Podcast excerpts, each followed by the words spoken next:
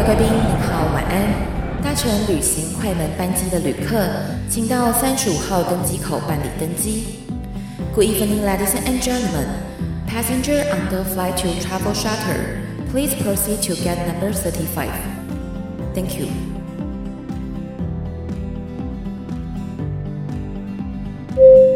各位贵宾，我们即将起飞，请确实扣好系紧您的安全带。谢谢。Ladies and gentlemen, we are ready for takeoff. Please make sure that your seatbelt is fastened. Thank you.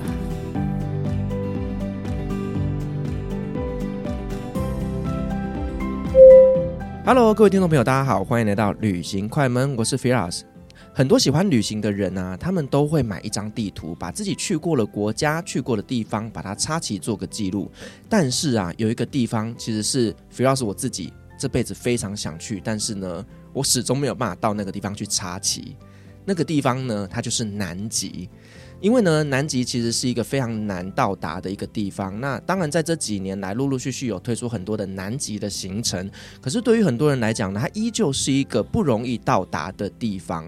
那我们今天邀请到了这位来宾呢，他就在二零二零年的时候，他到了南极去完成了他的这个梦想之旅。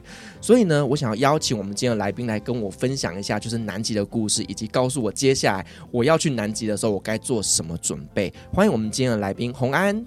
Hello，大家好，我是单身女子旅行的洪安。嗨，洪安，我们又见面了。对，相信各位听众应该对洪安不陌生哦，因为其实，在前面的，洪安也来过我们节目上面分享了他在摩洛哥的一些故事。那呢，他在摩洛哥那边呢，有自己的旅行社，那也有自己的一个呃营地，所以其实她是一个非常非常热爱旅游的女生。所以今天她要来协助我完成我的梦想，所以我真的很期待。南极就是大家的心里的终极目标吗？对，它真的是我人生最终的旅游目标。我原本也觉得应该是要到年纪很大的时候才有办法达成，可是没有想到居然可以在二零二零年就突然实现。我觉得也是一个很意外的事情，因为当时就是二零二零年初，我不知道大家还有没有印象，当时传出来说就是中那个 COVID-19 在中国。比较严重，哦，对对对，然后所有这个港澳转机的班机就不飞了。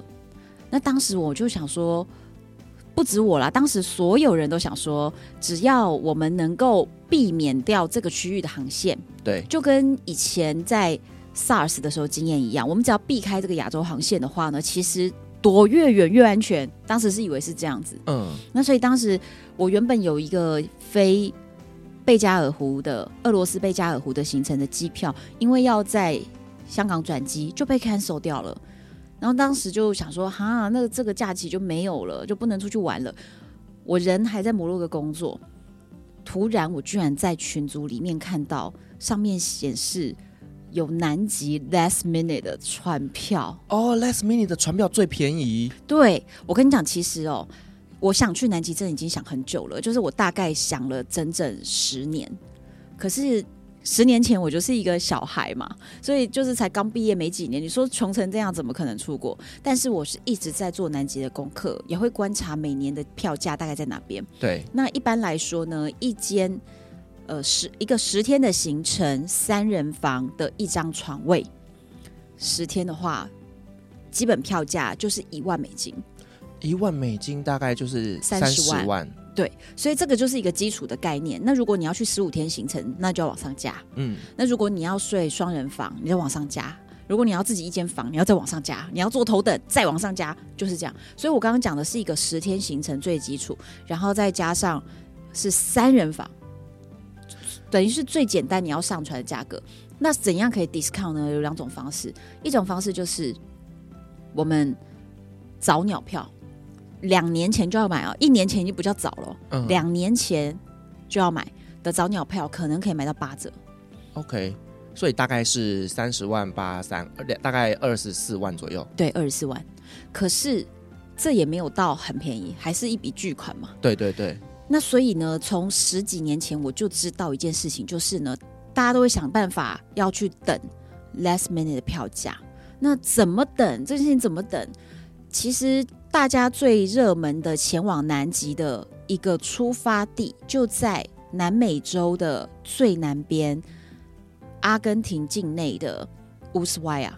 哦，OK，好，那这个是隶属于阿根廷，所以大家会跑到乌斯怀亚这个岛上，火地岛的乌斯怀亚这个港口开始去等那个船票，因为整个乌斯怀亚全部都是旅行社，就是全部都是要去南极的。也有人可能是为了它是个世界尽头去观光，有少数、哦、对，但是大部分的人会想要在这边看看有没有南极的便宜船票。那整个小镇很特别，就是它最大宗的。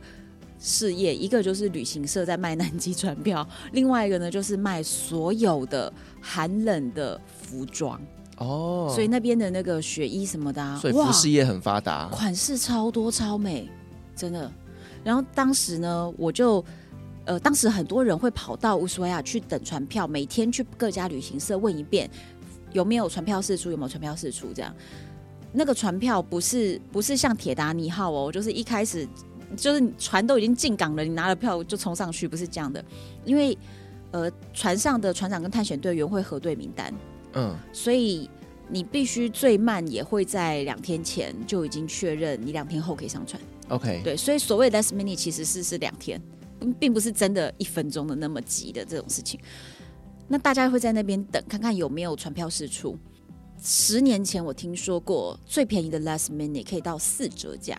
哇塞！对，一万美金变四千哦，超便宜的，超便宜。那我就去得了了，可以对不对？所以就开始一直研究说有没有 last minute。可是 last minute 通常都是到最后，比如说一周都还没卖掉，那他才会在最后几天去试出。所以这就是为什么所有人要在要在那边等。而且之前哦，台湾人是很难拿到那个阿根廷签证的，阿根廷签证的资料很繁琐，嗯、所以等你在台湾听说了这件事情，你办签证你就来不及了。对对，所以这就是为什么你要先办好，跑去那边等。哦，所以你当时也是到乌苏怀亚那边去等 last minute 的船票？我不是，啊、我就是天生的好运，你知道吗？我在摩洛哥工作的时候，看到了那个群组里面讲说有这个 last minute，可是我人在摩洛哥，我算一算呢，我回台湾再飞过去呢，我只够回台湾两天，我就要马上飞过去。所以如果我要带办实体签证啊，等我回台湾都来不及了，所以我就。开始洗我身边很爱旅游的朋友们，那种财力很够的朋友，就一个个洗，怎么样啦？去啦？要不要啦？哎、哦，所以很有财力的那个就是当时跟你一起去的那一位，对，所以他就被我洗到了，对，他都被洗到，他还说，你知道那个时候是我们多。怎么样办到的吗？我在那边直接用拍照的方式，把我的护照每一页都拍下来，然后还拍了那个我的证件啊，然后再传我的大头照，连照片都是他拿着档案去相馆洗出来，嗯、然后去帮我准备资料，所以他一个人办两人份的签证，所以不需要护照正本也能办，因为那个时候才刚开始，就是在我要去的前一个月才刚开始推行对台湾做电子签，OK。所以就突然变得很方便，而且价钱变得非常便宜。嗯，然后我就突然就是这样。那其实在这十年中，最早我说十年前听过四千的价格，其实在这中间非常多时候都是只有七折或八折。嗯，就跟两年前买早鸟票是差不多价。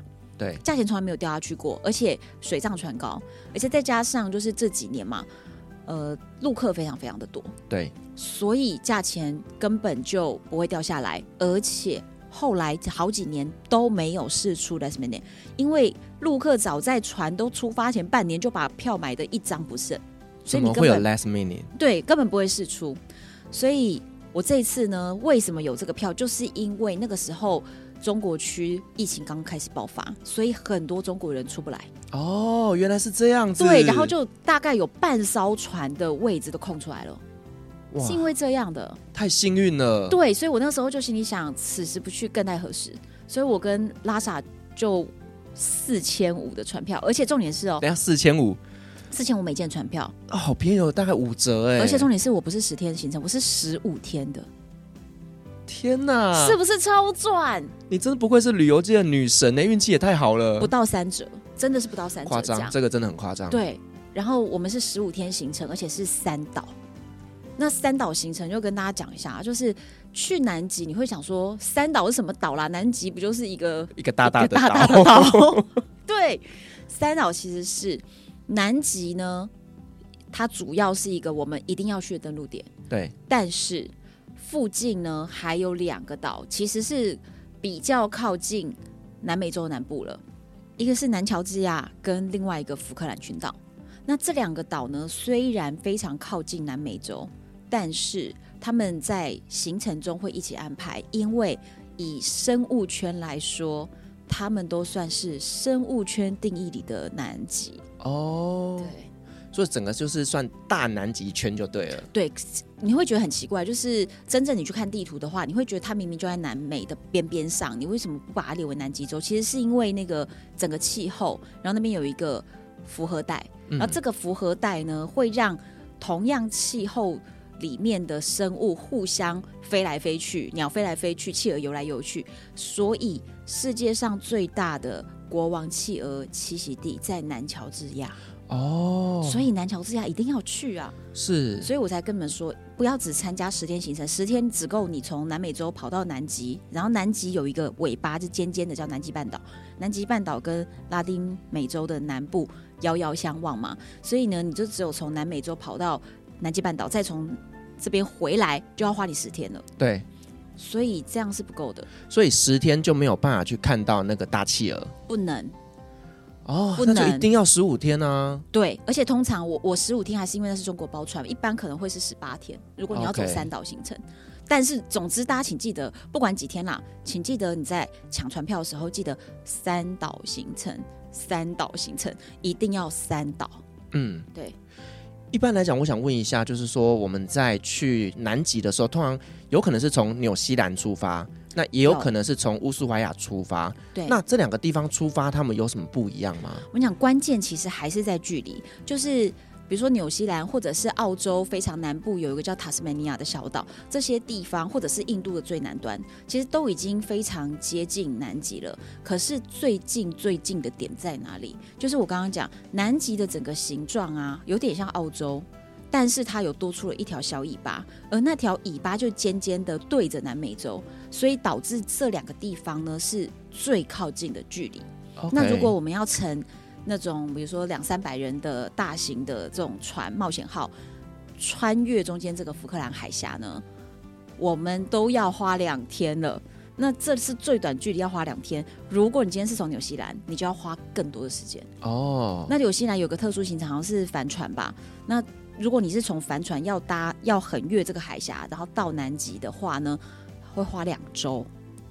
哇，也太久了。对对对，只是在过那个海峡哦。那这个海峡呢，实在是一个非常呃恶名昭彰的。哦，怎么说？因为啊。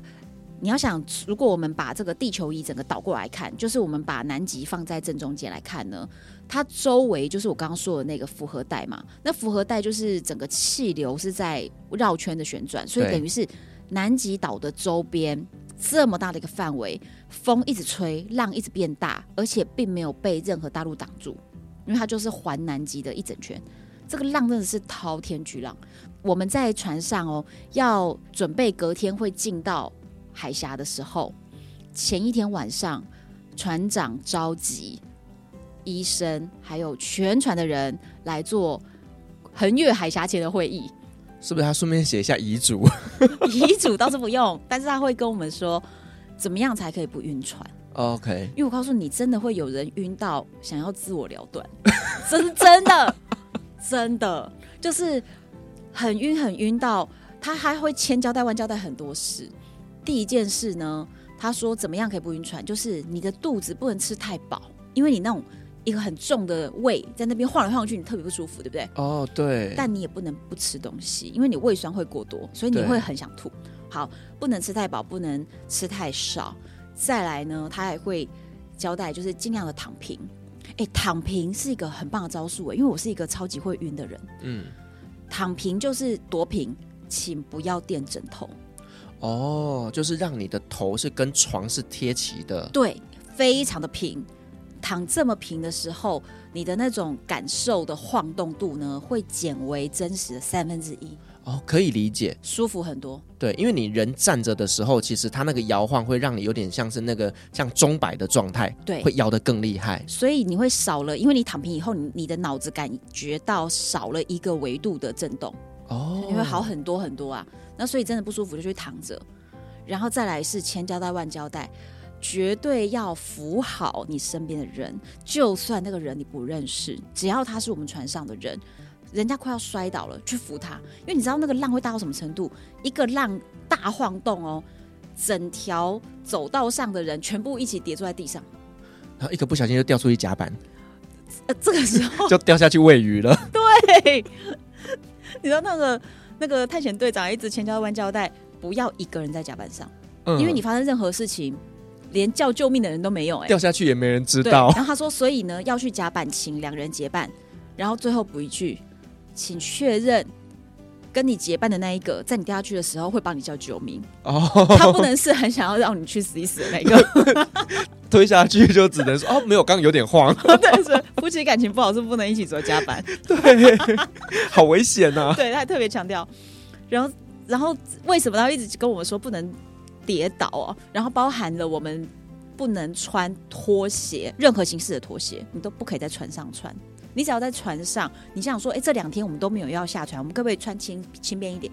请你穿完整的保险，因为真的随便一个晃动，你要是跌倒，你穿拖鞋更容易脚滑嘛，对不对？对。你知道跌倒哦，如果你摔受伤，就会导致所有人丧失行程。哦，因为你如果比如说假设跌断腿，那他怎么把你送医？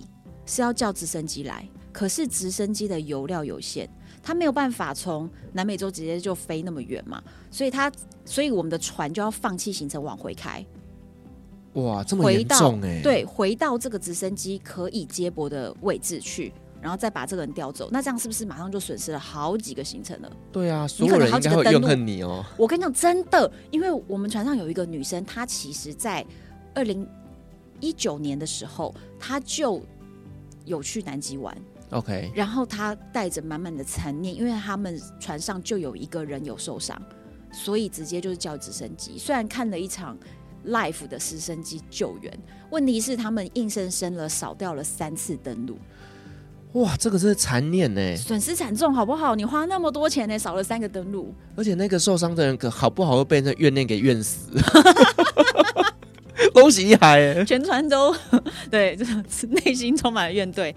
所以这一次啊，我在船上也很好笑，就是我有认识一个葡萄牙的一个医生，然后在聊天的时候，我就跟他说，一定看到任何人不舒服，你都要帮忙他，因为有任何人只要他需要就医。我们全船都会损失，对，就他就说什么，竟然有这种事情，他不知道。我就说，所以你要照顾大家呀。虽然你是个兽医，他就说，任何人只要敢跌断自己的腿，我就杀了他。后来变成我们打招呼的句子。我们每次在船上，只要遇到这位那个兽医，我就会说，如果有人腿受伤，他就说，我就杀了他。这是我们的招呼语，因为这个很重要，很重要。I will kill him。对，这个太重要了啦。所以其实为什么在船上大家要互相帮忙是有原因的啊。嗯、就你好好照顾你身边的人，也是照顾了自己。那那个浪大到我晚上睡觉哦，所有的东西我们放好在柜子上，或者是床头，或者是梳妆台上的东西，早上一起来全部在地上。哇塞，那这样就不能带那种易碎品了。你要把它收好在。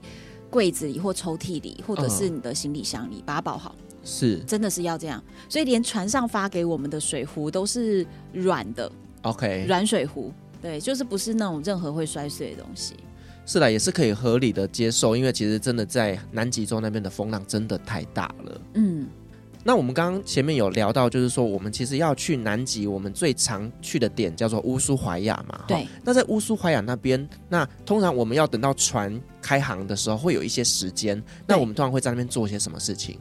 哦，我要先提醒大家，就是如果你的船呢，假设是礼拜一要出航的时候，你千千万万不要以为你提前一天到就好。哦，绝对不能这样排，因为你知道我们在不管怎么飞，你都要经历一段就是南美洲阿根廷的国内线嘛。对，我告诉你，只要一飞进拉丁美洲，就进入了一个平行世界。嗯，这个地方的人就是没有在跟你讲求时间的。你知道拉丁美洲的时间跟全世界的时间不是对准的，哦、这这怎么回事？这是真的，就是他们永远都是这样子，所以飞机延误啦、误点啦。然后都不赔偿啊，这种事情天天都在发生。哦，是他们的时间观念的问题，真的，而且他们的整个拉丁美洲大家的效率啊，还有他们的企业，比如说航空公司的服务的状态啊，反正就是常常误点。之前就真的我有听过两次，是有人转机转到中间没有衔接上，所以到最后被班机 delay，船硬生生开走了。船是不会等你的，船上有那么多人，怎么可能等你的？哪真的，这个更残念了。对对对，而且钱不会退，对。不会退啊，你就没上船呢？哦，oh. 对，所以不会退的，真的不会退，所以就真的会发生这样子的事情。所以呢，绝对要安排提前两三天嘛。那提前两三天到呢，是预留自己遭遇到交通不顺利的这个空间。嗯、到了乌苏怀亚，其实我原本以为只是在那边等待，后来我发现其实乌苏怀亚是有一点点东西是蛮好玩的。一个就是乌苏怀亚，它其实是有一个国家公园在那里。然后早年呢、啊。乌斯怀亚位于火地岛，它跟这个阿根廷的那个南美半岛是有隔着海的，是火地岛。你就想想，我们的绿岛都在干嘛？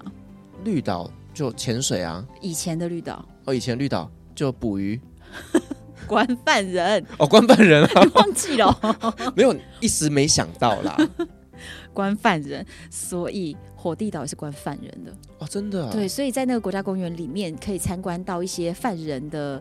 之前去伐木的事情，那还可以参加参观到他们的监狱，火力岛知名的监狱。那这个监狱它里面有非常多条走道，因为还蛮大的一个范围，有一些走道变成了艺廊。OK，有一个走道完全保留以前的样子。嗯，所以走进去里面可以看到犯人的厕所，那些细节都看得到。一进去真的就觉得很冷哎、欸。所以关在那边，其实有另外一个层面，就是那边比较冷，是一种惩罚。超冷的，真的。所以你知道，犯人就会很愿意出去伐木哦，因为他身体动起来会热。对，所以犯人都会搭小火车去伐木。所以在国家公园里面，你还可以搭到犯人当时搭的小火车，而且那个是烧炭的。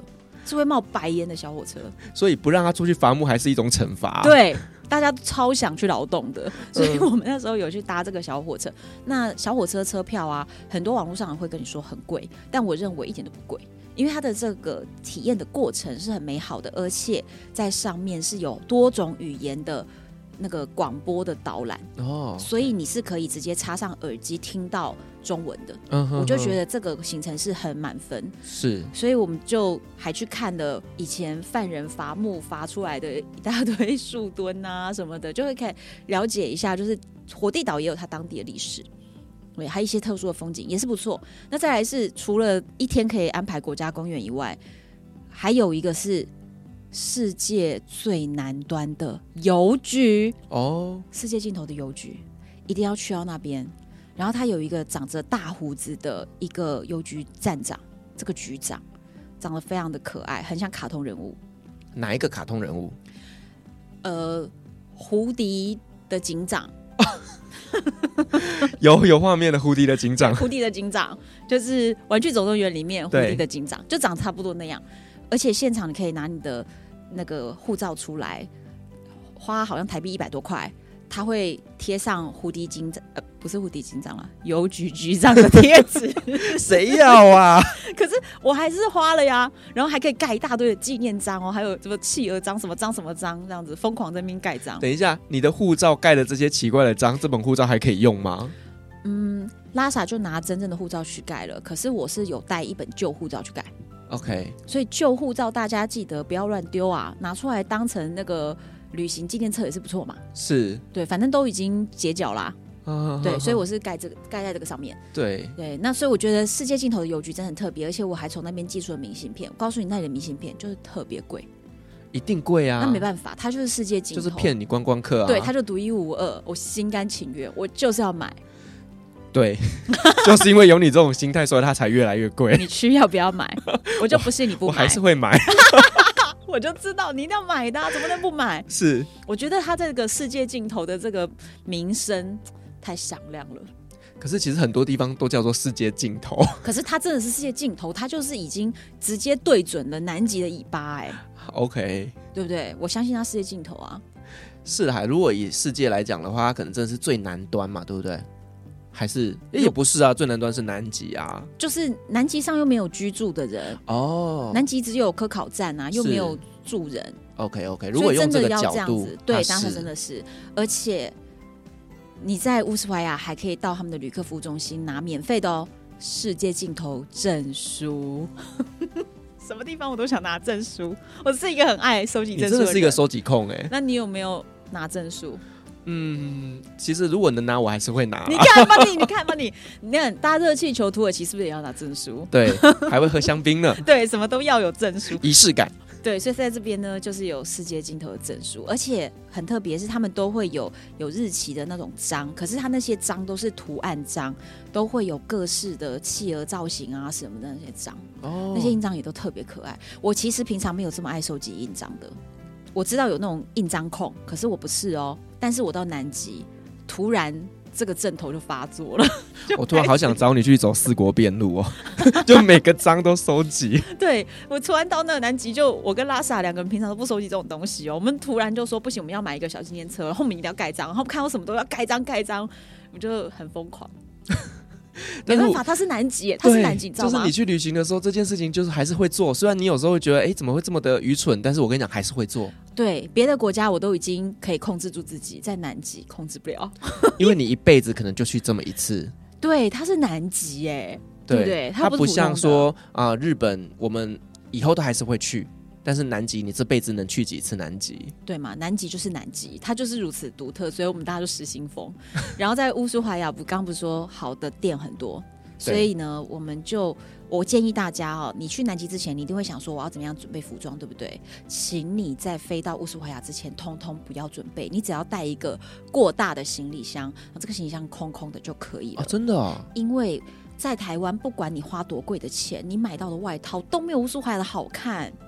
所以它是有兼具时尚流行感的衣服，对，而且花色又特别多，那是绝对在台湾看不到的。因为台湾毕竟是一个没有下雪的地方，所以那种很御寒的衣服通常都会是经典款、经典色。对。可是呢，潮度就没有那么潮。然后再来是御寒的东西也不会到达真的很御寒，因为其实冷的日子也不多。那但是你在乌斯怀亚都可以买到非常棒的，而且价格呢也没有很贵。嗯。但是又潮又漂亮。所以，所有在南极船上要穿的衣服，大家就带着行李箱上面 shopping 就可以了。哦，我还没上船，就在那边花衣服买了五万，所以我省下来的票钱都花在乌斯怀亚的服饰店。嗯，这样子就比较划算吗？可是衣服是可以带回来放在衣柜里的呀。那你接下来可能也穿不到。没有，我接下来就可以一直去北极玩嘛。哦，也是。对，一直去北海道滑雪吧。嗯哼哼。对对对对对。对，因为其实台湾以这样御寒衣物来讲哦，它比较多像是在运动登山品牌才会推出。那因为呢，其实这些运动品牌其实他们在设计上面还是以实用为主。对对，那真的你要兼具美感，可能还是要到当地去购买。那里真的很棒。嗯，我觉得这个小技巧真的大家学起来，以后就是去乌苏怀亚那边买最好看、最流行又保暖的衣服。对，然后呢，上船每天换，是买几件可以每天换啊？我跟你讲，我我我这边就是小插入一个小小的 tips，就是呢，在南极行程怎么样穿搭？我跟你讲，记得不要傻傻的，那个里面内搭的衣服哦，你怎么换都看不见啦。呃，对，要换外套啊，要换帽子啊。换围巾，换手套，对不对？裤子这样子，要换最外层的东西，里面的衣服你就两件，不要臭就好了。哎、欸，我觉得这个我们真是有点观念不太一样，因为对我来讲哦，嗯、就是啊，我就是换里面呐、啊，啊，外面其实就都一样啊。为什么你这样子拍照十五天，人家你怎么用你的衣服去分辨你是哪一天的照片？哦、你根本分不出来，有道理耶。每天都长一样，然后重点是后面又长得有点像，你知道吗？就是这个。这个登录跟那个登录后面不都是冰天雪地吗？对，搞不好你可能看着照片还要想说，这到底是第几天拍的？对，你搞不清楚啊，所以你要换衣服啊。哦，OK，好。对，而且外面的要换呐、啊，不然人家想说你去一天跟去十五天，请问有什么差别？你的照片不是跟第一天就一样？所以啊，这个喜欢拍照的人真的很重要。其实重点就是你要去换外面的这些摆饰。对对，这个才是。果然是网红。那我跟你讲，我们在船上也没少买。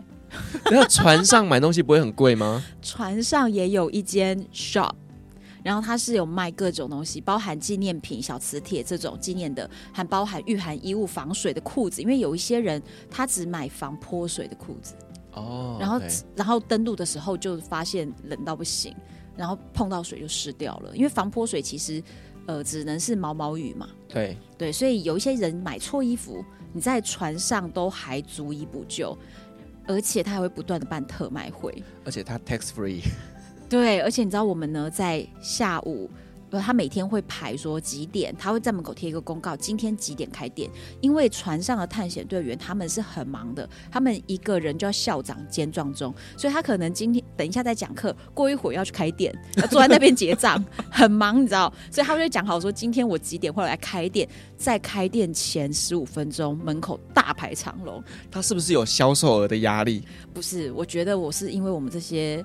我们这些被困在船上十五天的人已经气消了，闲着没地方去，大家这边排队买东西，然后大家一边排队的时候，还会一直跟别人说怎么样怎么样？你看我刚刚看了一个这个，你要不要来来来？我捡到便宜了，赶快去买。所以那个队伍你知道不断不断增长，全团就在一间小小的 shop 里面一直买。那所以要买东西在船上也是可以买。OK，嗯嗯嗯，所以其实南极之旅也是一个 shopping 行程。对对对，我真的 shopping 蛮多的，我真的后来可能买到七八万的衣服吧，就是我说不是只有衣服啦，就是衣服、裤子，然后包含那个围脖，就挡风啊什么的，就当时候觉得实在是带的东西都挡不了风，还有再加买啊什么。那我跟你讲，在船上不止嘉宾行程，船上的事情很忙哎、欸。你们在忙什么？你以为我们在船上很无聊吗？你以为十五天很无聊吗？我以为是啊，不可能，我告诉你。简单讲，在船上的十五天就分为两个 part，一个 part 就是像当兵一样，只要要登陆的时候要做冲锋艇，然后每个要穿靴子，然后吹着那个冷风，然后还要把那个围脖都包住整个脸，然后登陆，有点像那种二战的诺曼底大登陆的影片。对，我们就是登陆的时候就是这样子，感觉人家在当兵。不登陆的时候，横越海峡那种很长的航程，我们在干嘛呢？我们跟大学生一样在赶课，要上课，超忙的。我跟你讲，很累的。还要写作业吗？没有作业，就是呢，船上啊，我先跟大家先介绍呢，有四个编制。好，一组编制就是航员，因为才能够把船好好的开好。对。第二个编制呢，是我们每天都在睡觉住房，对不对？所以会有住宿的一组。房务人员，嗯，负责清理你的房间的。再来，我们每天要吃饭，对不对？对。所以还有一组餐厅人员。好，那你会觉得哇，这三大重要项目就已经拼凑完整了啊！剩下一组才是真正的灵魂，叫做探险队员。哦。探险队员真正的工作，我讲白话文解释，就是船上的活动组。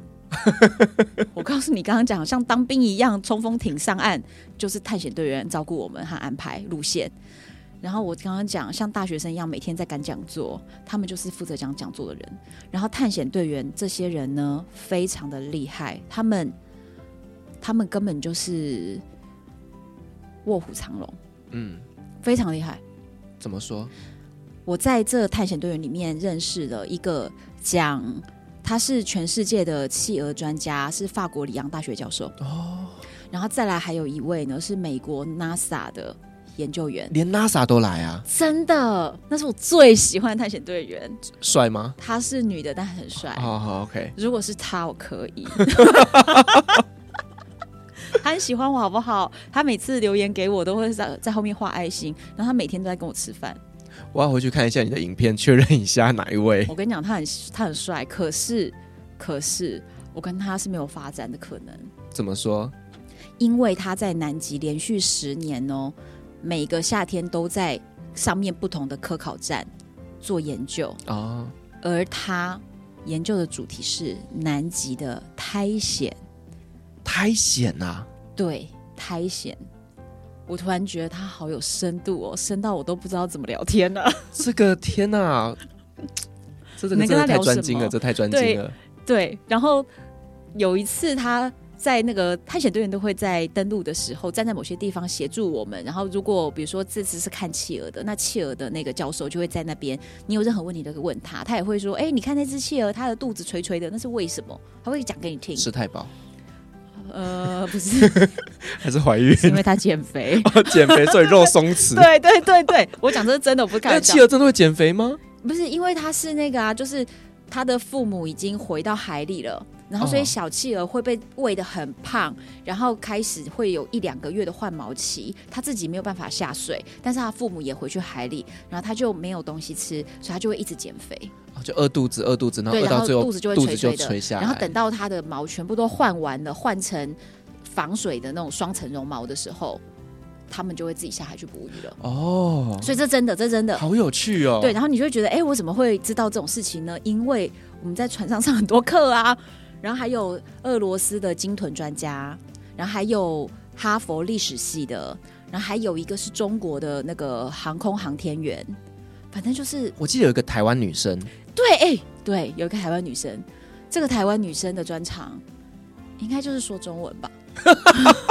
因为这艘船本来是大陆包船，对对，所以需要中文的，就是服务的人，所以只要会讲中文就可以啊。没有，没有，没有，我刚刚是开玩笑。他、哦、的专长确实说中文是一个他的很大的加分点，虽然我们都会讲中文，所以你就听起来觉得很好笑，可是这是真的很重要的加分点。然后再来是因为他是念那个。就是高雄的那个中山大学的海洋相关学系，oh. 所以他探险队员所有的知识与技能啊，驾驾艇啊什么的，他都会。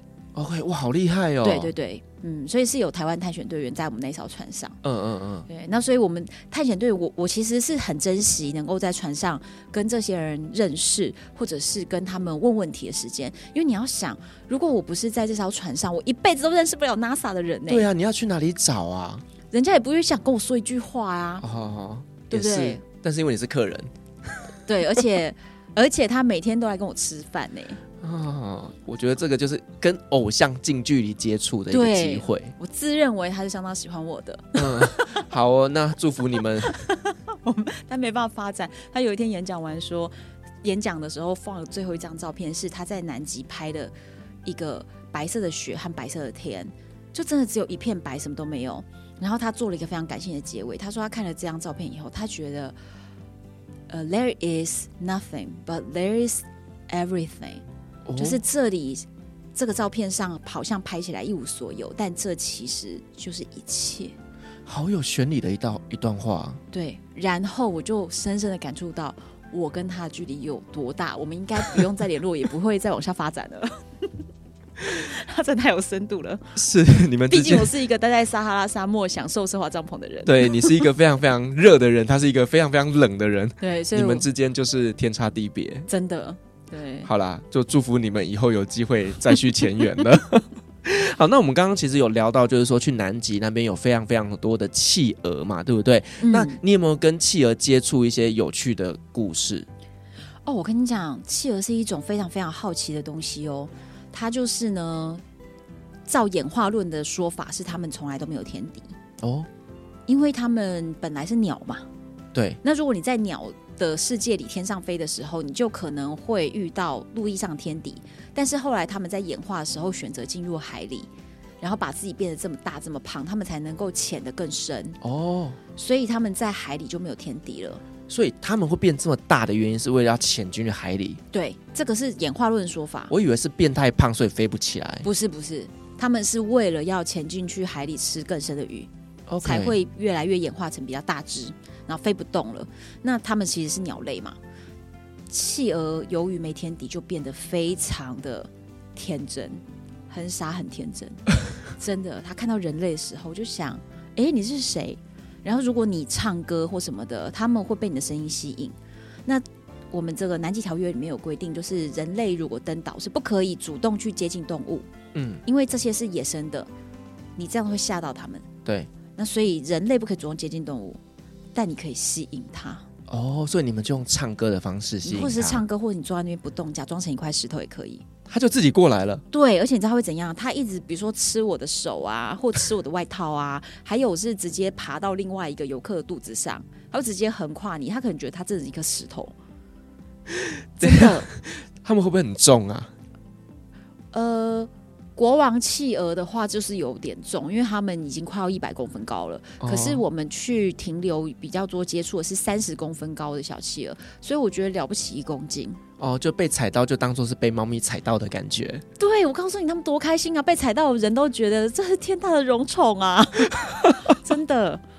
就是如果你可以跟企鹅拍到同框，还有拍到它真的这么近距离跟你互动的照片，都会觉得哇，好棒哦！这样是真的爽翻了。那个就已经不是说我们去台北市立动物园里面去看企鹅了。对，但是它可以啄你，但你不能说啊，反手我摸它一下不行啊，不行。对，它可以啄你，它你可以不动，然后它会继续来跟你互动。哦，但是你可以啄我，我不可以啄你。对，不行。哦，真不公平。单方面的爱，只能单方面。对。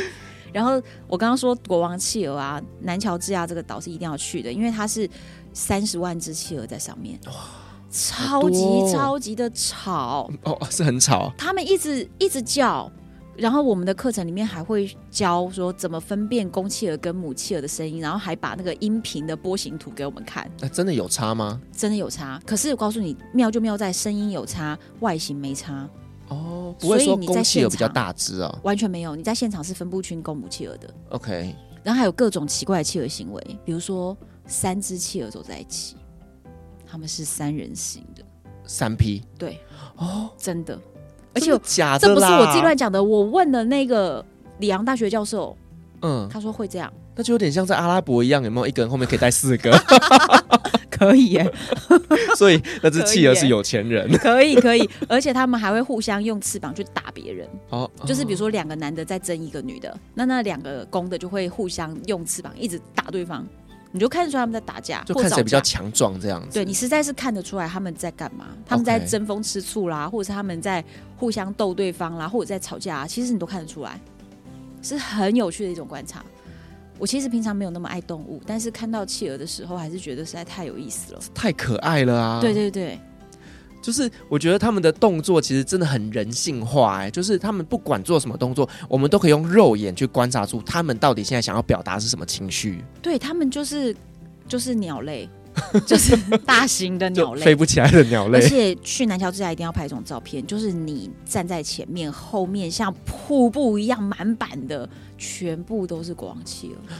我跟你讲，这个照片我都提供给你，保证吓死你！天哪，好壮观哦！我跟你讲，密集恐惧症渗入，因为这后面全部都啪啪啪啪，全部都是企鹅，是满版的。我要先下标，就是密集恐惧症能渗入，真的真的是很夸张的。嗯，那我其实，在你的影片当中，我有看到，就是你们真的在南极洲跳海吗？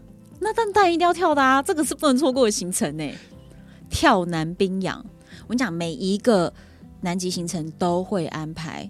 这个跳南冰洋的行程，但是呢，各家公司不太一样。嗯，有的公司是直接在某一次南极大陆登岛的时候，会直接说你们里面可以穿泳衣，然后大家就自己从沙滩往海里走。哦，OK，就走下去的那一种。对对对，就走下去游一游，自己再上来，或是拍拍照再上来。可是呢，我是夸克公司的船，那夸克公司的一贯做法是会让我们下楼梯下到一个距离海平面可能。五十公分的一个小平台上，然后他在会身上帮你套一条绳索，就是把你拉回来的，就是怕你下去就突然膝盖软啦、腿软啦、突然抽筋啊，各种嘛，就被企鹅叼走了。安全绳索，然后旁边还会有一台小冲锋艇，安排船上的摄影师帮所有人拍照记录。那这个时候每个人就轮流下来以后往海里跳，所以就会拍到。旁边有船的侧面，侧身的船，然后背后是冰山，然后我们跳入水里的画面，那这些画面最后给我们。哦，这个照片就算再贵都得买。不用啊，那不用钱吗？包含在里面的啊。哦，真的哦，你都知道我已经付多少钱在买船票了，好不好？我哪知道你们不是还升等吗？哎、欸，对对对，我等下再讲那个头等舱。我先讲完，我们跳南冰洋，其实啊，一直以来。南极能够去的人呢，年龄层都稍微偏高一点点。那我有问过他们，他们说过往呢这十年来平均的搭船乘客年龄是六十五岁。哦，这么大？哎，平均六十五的话，那你就知道有多少人是七十以上的。嗯，至少要一半嘛。那这样跳到海里不就心脏病发？所以我跟你讲，不会跳的啦。哦。所以每一次进行这个跳海行程的时候，船上的所有工作人员会来打赌说。今天会有多少人跳海？嗯，通常这种六十五岁平均年龄的船呢，大概二三十个。嗯，可是你知道我们那一船总共乘客两百人呢，我们大概跳了一百八十个。哦，天哪！对，我们跳到那个晚上，每天晚上要开会，就是讲一讲今天的所见所闻，然后一些生物的课程啊等等。那一天晚上的会议直接取消，因为大家跳还跳不完，然后接着跳，抢着跳，就是跳不完。然后我有把这一段就是整个都录影录下来，因为实在是非常精彩。我们那时候还疯狂哦，在旁边播音乐，每个人穿着浴袍，因为里面是泳衣。嗯。然后只要所有经过的人，我们就很嗨，然后开始跟他讲说，要不要一起跳？要不要跳？后来我还把另外一个，就是也是在船上认识的七十岁老爷爷，劝他说：“你是一个男人，你不能丢你们国家的脸。”就他也来跳了。我他其实他要跳的时候，我后来有点喘。要是出事怎么办？对，我后来觉得我好像不应该这样去怂恿他，还好他很健康，这样子。我们就大家就跳海，然后非常非常的兴奋，像在开 party 一样轮流跳海。跳完海的人可以拿到一个布贴，就是可以呃熨烫在你的夹克上。OK，一个跳海小布贴，证实你有跳海。酷。我觉得这个是一定要跳的，都已经到那个地方。那我想问一下，下去会不会很冷？我跟你讲，再怎么样，一定高于零度嘛。哦，因为零度就是结冰了。对对，那再来是因为海水很咸，有盐分，所以呢，它比较不太容易结冰，但是它的温度也就是保持在那个状态下。那旁边由于很多冰山，那冰山其实在结冰的时候会把盐分吸出来。对，所以南冰洋的海。特别特别特别的咸，对，超咸的。因为还没有结冰的这些，全部都是要去呃稀释的这些所有的盐巴，所以它特别特别的咸。对，非常非常的咸。所以其实，在跳海的那个过程当中，最恐惧的其实是你的心理，而不是说下到海里的那个恐惧。别人应该是这样吧，我是充满了兴奋，我真的一点都不恐惧。你只要克服了跳下去，当下其实，在水里并不会那么的冷。你知道，我还想，我还在上面想说，我一定要留下一张很厉害的照片，因为你怎么知道你一辈子能不能再来跳一次呢？然后我就心想，我要后空翻入水。你真的太猛了！我我以前就练过的，所以呢，我就想说，我一定要后空翻入水，后空翻入水。结果呢，我真的就得到了后空翻入水的照片。我会提供给你。其实我有看影片啦，真 的后宫真的非常精彩，真的非常精彩。对，因为我就是我就是想要留下一张真的此生都不会遗憾的照片。对对，我觉得真的是洪安，她真的是一个非常具备冒险精神的奇女子。到了南极 这个地方，南冰洋还要后空翻吗？她还要来个后空翻？请问你以前是不是有学过戏剧学校？好，那我们刚刚有聊到，就是说，其实你们这次的行程呢、还有特别帮你们的房型做升等，对不对？我跟你讲，其实就是我们一开始发现它那个价钱呢、可以用四千五就变成入住三人房嘛。我跟拉萨就一直想着我们要住两人房，因为我，我就我们两个刚好一间。可是后来我们就一直去骚扰那个卖我们票的那个旅行社的老板，我们就天天骚扰他，每天照三餐去他的那个店头问候他。有没有头等舱？因为我们心里想的是，现在如果每一个舱等都可以变成大概不到三折的话，那我现在住到头等舱是不是超级划算？对啊，此时不当大爷，未来也当不起，所以我们都要把握时间。我就一直骚扰那个人，就一直到我们当天都已经 check in 到我们房间了，他才说有一间房可以让出来。嗯，我们要加钱。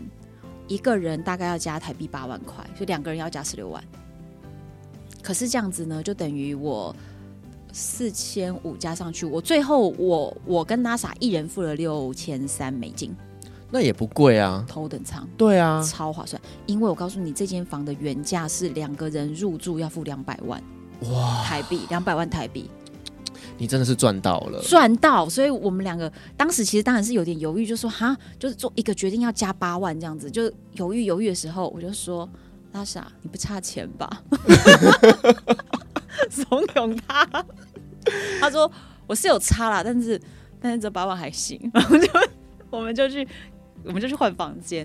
我们讲头等舱，我们的私人的那个，我们有私人甲板，私人甲板就是。别人的仓房的房间的尺寸，我们的甲板就是别人的房间那么大。哦，你是指说你们船的阳台的尺寸就是一般房间的大小了？对，那一般房间就是除了头等舱以外，全部都没有甲板哦，嗯，都没有阳台哦，只有我们有，只有头等舱有。OK，然后我们头等舱的那个甲板就已经是别人的室内房间尺寸，那我们室内房间又不是人家两倍大。哇塞，那等于是你拥有大概三倍的空间呢。对，而且最爽的是别人的房间不但没有阳台，那只有窗户，窗户还不能打开嘛。那但是呢，我们是落地窗，你才可以出阳台，对不对？对，躺在床上就可以直接看到漂泊信天翁三米长的这个翅膀，直接就咻划过我们的阳台外面。会不会信天翁也跑进来你们房间里面？真的就是哇，那些海鸟啊什么的，还有大冰山，就是进入靠近南极大陆的时候，那个冰山整个就从你面前飘过，这当下觉得超像演铁达尼号哎，嗯，可是我们在船上不可以随便讲铁达尼号哦，它是一个禁语，太不吉利了。可是我后来在剪影片发现，我们还一直讲，我们真的很白痴，一直讲，我们还说我我现在是 Jack and Rose 吗？一直这样子，但是在其实，在船上的禁忌是不要提这个。是啦，其实，在船上都会有一些他们的禁忌，例如说，早期台湾的船只是在船上吃鱼是不可以翻鱼的哦，对对，怕翻船，啊，怕翻船嘛，对，所以其实这些东西小禁忌，但是呢，可能还是要稍微留意一下。嗯嗯，那我想问一下，就是说，如果说在疫情过后之后，有一些听众朋友他们想要到南极去旅行的话，嗯，你有没有什么建议给大家的？第一个建议就是，请一定要买三岛行程。是绝对不能只去南极半岛，你一定会后悔。没有国王企鹅，你等于没有去过，所以一定要买三岛行程。嗯，再来就是我认为呢，疫情刚开始的时候，一定会有便宜的价格，因为并不是大家都敢冲。哦，所以等于是疫情快要结束的时候，其实这个时候也很值得冲。我觉得是，因为很多人可能还在观望。对，所以如果可以的话，我要再去一次。OK，赶一下这一波，然后再来是哦，提醒大家，不同的月份去看到的东西是不一样的。那如果是在十一月左右的时候，你看到的是非常非常多的企鹅交配，跟国家地理频道一样。等一下他们交配是怎么样的画面？我待会去 Google 一下。企鹅现在在你这一集开车。我到时候我就抓一张企鹅交配的照片来当封面照，他们就是各种交配对。然后到了十二月、一月的时候，到二月就是比较中断的时候，它会是非常多的小企鹅开始慢慢生出来，所以那企鹅有很萌、很小的、很可爱的，然后还有一些企鹅在孵蛋。嗯，那刚刚讲的这种十一月一直到大概二月的时候，都有冰天雪地的背景。那到三月的时候呢，其实是最容易出现比较便宜的票价，因为它其实整个冰也都化的差不多了。那它会是便宜的票价，就是因为景色没那么美。所以像我拍到国王企鹅都站在绿色的草地上，你就超违和的。但是冰雪就化了。嗯，对。那但是呢，三月份有另外一种东西可以看，也就是座头鲸。他们在每年都会巡航到赤道再回来嘛，所以在三月份的时候，他们回到了南极，所以我们也看到了非常多，就是座头鲸在我们近距离直接扬起尾巴的那种画面。哇塞，一定很壮观，非常厉害，而且我们影片上面拍的都是我们自己拍到的。嗯嗯嗯，对，然后好多好近距离，哦座头鲸那么大，然后跟我们很近距离的接触，那种感觉就真的很棒。所以呢，下一次去的话，我是要冰天雪地。因为我想要拍企鹅在白雪白雪世界里面的照片，交配的照片，交配我还好，到时候拍起来几张传给我，让我可以放 Facebook。你不是要一起去吗？我觉得可以，真的可以，跟我一起去，对，可以，我揪团，到时候。好，OK，嗯。好，那我们今天很高兴邀请到洪安来跟我们分享了一趟非常非常梦幻的南极之旅，而且跟着洪安，好像我自己也完成了一趟这么壮阔的旅行哦。那在这当中，他也跟我们分享了在船上发生的故事，以及呢登入了南极大陆与企鹅的第一次亲密接触。那如果说各位听众在未来你有计划想要到南极洲去完成这趟非常梦幻的旅行的话，希望这集节目能够帮得上忙。那洪安的影片呢，只要要在 YouTube 上面搜寻唐红安，你就可以找到相关的连接跟影片。那呢，也希望说这些内容您也会喜欢。那今天非常感谢红安的分享，也谢谢所有的听众。那如果您喜欢我们的节目的话呢，别忘记给我们五星好评加分享哦。旅行快门，我们下集再见，拜拜。各位贵宾，我们的班机已经抵达，感谢您今天的搭乘。旅行快门每周三、周五与您在空中相会，祝您有个美好的夜晚，晚安。